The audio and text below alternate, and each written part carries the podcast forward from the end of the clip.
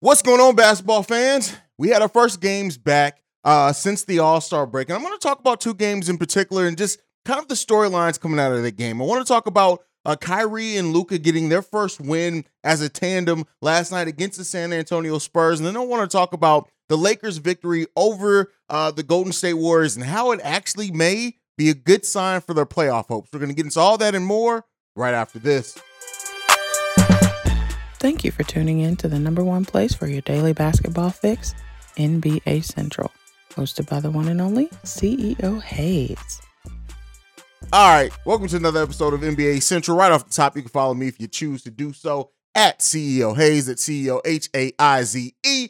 And we're going to start it right off. We're talking about Luka Doncic and Kyrie Irving getting their first victory as a t- uh, tandem, breaking a three-game losing streak and the thing in this game that we that and the thing that I've been saying for a while is that for this to work, it's going to take Luka to sacrifice. He's going to have to sacrifice to play with Kyrie Irving. And in this game, be it against a 14-win San Antonio Spur team, we did see Luka and Kyrie Irving combined for 51 points, 16 assists, and eight rebounds.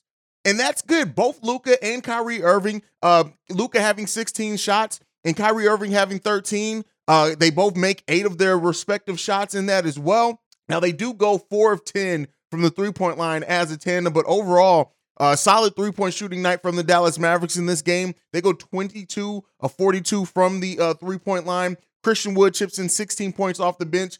Holiday chips in 15 points off the bench. And Tim Hardaway Jr. goes 6 of 11 from three point range to get them 22 points off the bench. This was probably the best version of the Dallas Mavericks offense that we've seen yet. And this is how that they should look to play going towards the playoffs. That's Luka and Kyrie being very selective with their shots, right? Neither one of them uh, eclipsing 20 shots. And again, this is against a 14 win team. So more so talking about the way that they went about it than the, than the win, right? They win by almost 30 points. You're not going to do that against the upper echelon teams in the Western Conference. But the way that Kyrie and Luka played in this game, is the way that we want to see them play as a unit, as a tandem. Really, Luka, you know, not taking as many shots, but both of them shooting the ball fairly efficiently, or not fairly. They both shot it efficiently. Luka 50% from the field, Kyrie Irving uh, uh, almost 60% from the field. That's how you want to see these players play. Now, are they going to be able to shoot this efficient every single night? No, that's unreasonable to ask them to shoot this way every single night. But the way that they're playing and and and and they executed that's how things are going to work. Uh, every member of the starting lineup as well in double digits. The the the Dallas Mavericks in this game having eight players in double digits. This was the most encouraging. And keep in mind, I'm the guy who said on an episode earlier this week that um, I may not see Dallas winning a, a playoff series this year. If they can play like this, yes, the defense is still going to be an issue. The defense wasn't amazing or anything like that. They were facing a team with only 14 wins, in which they should have blown them out but I like the style in, in which they played in this game. And I think that even if you don't get the the the bench contributions that you got last night consistently, this is a way that this team can go about playing that's going to get them victories and maybe even see them winning a playoff series. So, you know, shout out to the Dallas Mavericks for having that success, getting that first victory with these two players being in that lineup. And let's see if they can build upon this. Let's see if now that they've had some success, they start trusting each other. Luka realizes that he has to really he does have to sacrifice for Kyrie, and especially if they want Kyrie to stay past this season, you have to create that environment, do those things, and at least last night the Dallas Mavericks executed it well. Now, the next game that we're going to talk about is the Los Angeles Lakers, and this is a team that I have been very high on after their moves at the trade deadline and the Rui Hachimura trade. They came a little bit before the trade deadline. This was a game that you saw that um, Anthony Davis and LeBron James have their supporting cast and the importance of that supporting cast. LeBron and Anthony Davis only combining for 25 points in this game. You get Malik Beasley scoring 25 points himself. Dennis Schroeder scored 13 points off the bench. You got Rui Hachimura with 14 off the bench. Mo Bamba chipping in another 10. Austin Reaves and Lonnie Walker all getting in double digits as well. This was a game that you really looked at and you said, hey, if this Laker thing works, and they can play like this, and the supporting cast can play in the way that they did last night, this is absolutely going to be a team that we're going to be talking about once the playoffs start.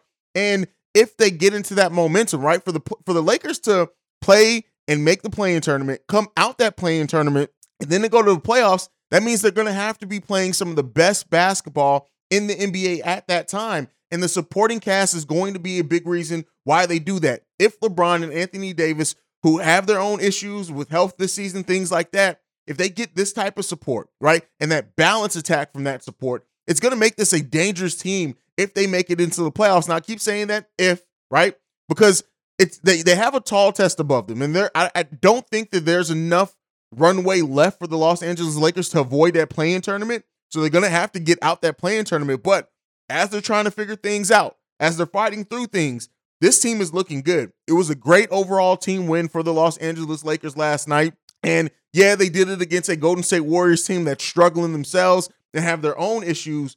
But it's but the the cast, right? Seeing that supporting cast do the things that they that they did in last night's game, it definitely makes you think that this Lakers team, as much as we were writing them off and and kind of seemed like the nail was in the coffin of the Los Angeles Lakers, that it's not as doom and gloom for this team overall as what it may look like. So we'll continue to monitor that and see how that grows and develops over the course of the of the rest of the season left, the 20 or so odd games that every team has left. But at least last night, the Lakers and the Mavericks, some of the things that I've been kind of critiquing them on and their ability to do, it's it's it listen, at least last night, coming out of the All-Star break, those teams look pretty good. Let's see if it continues and maintains for the team. Um, and if it does, they're both going to make it very interesting in the playoffs. I'm not ready to change my predictions on either team quite yet. I do think the Lakers can make it interesting in the playoffs. I do think that they have enough if they come together to make it out the play-in uh, tournament. I just don't really know how far I see them going in the first year of this team being together. But another offseason, the Lakers will have more money. They have actual cap space on top of everything else that they have. The Lakers can absolutely, if they play their cards right, be a contending team next season. There's already some rumors Kyrie may be coming to them and, you know, with the cap space that they have. But if the, like, looking at these two teams and how they finish the season, it may really give either team a leg up in the Kyrie Irving sweepstakes at the end of the season. But outside of that, I really do. I, I, I, like what the Lakers are doing. I'm not ready to pick them to make it too far in the playoffs, and I'm not ready to change my mind on the Dallas Mavericks winning a playoff series quite yet. I need to see it happen for a longer amount of time and against better competition for both teams. But at least as far as last night, they did some things that point in the right direction and maybe some things turning around for this team. Now, before we go as well, I got to talk about it because it's one of my favorite players ever, Derrick Rose. There's some rumors that came out today that the Phoenix Suns may be interested in Derrick Rose. And it's funny that that this is coming out because there's been no indication that Derrick Rose is going to be bought out. None. Doesn't seem likely. Um, you know, uh, there are Bulls fans that were hoping if he was going to be bought out, he'd come back to the Bulls.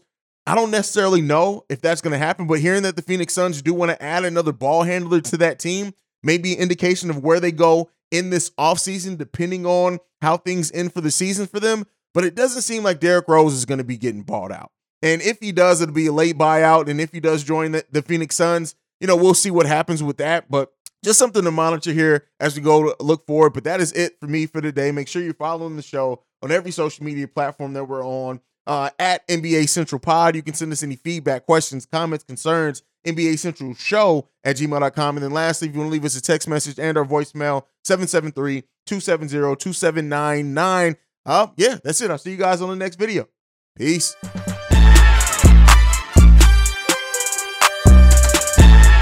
This has been a presentation of the Break Break